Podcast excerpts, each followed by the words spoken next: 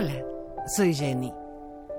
¿Cuántas veces escuchaste o dijiste, la culpa no es mía? Pase lo que pase, la culpa es del otro. Siempre hay una excusa para quedar libres de culpa y cargo. Yo también lo hacía, hasta que un día me di cuenta que si miraba al espejo, encontraba al responsable de todo. Y esto no es para que te rasgues las vestiduras y cargues en tus hombros el peso del universo. No. Simplemente es asumir cuando nos equivocamos. Al principio puede resultar extraño y hasta difícil, pero da buenos resultados. ¿No completamos un trabajo pendiente?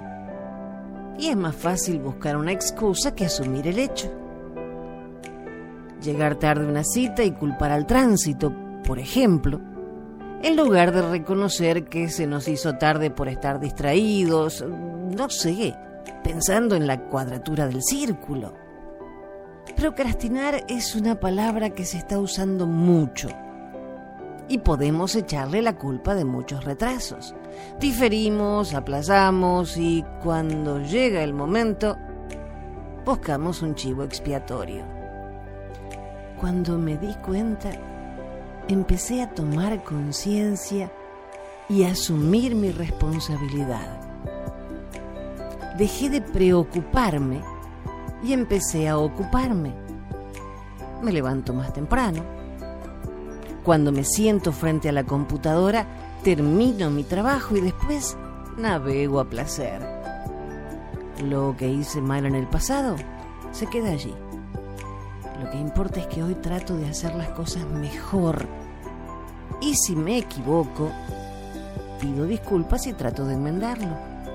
La vida no me engañó y el mundo no está en mi contra.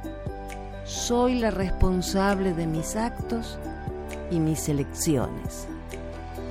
Y te aseguro que vivo mucho más tranquila. Hasta la próxima. Ah, si no me seguís, no es mi culpa te lo pierdes.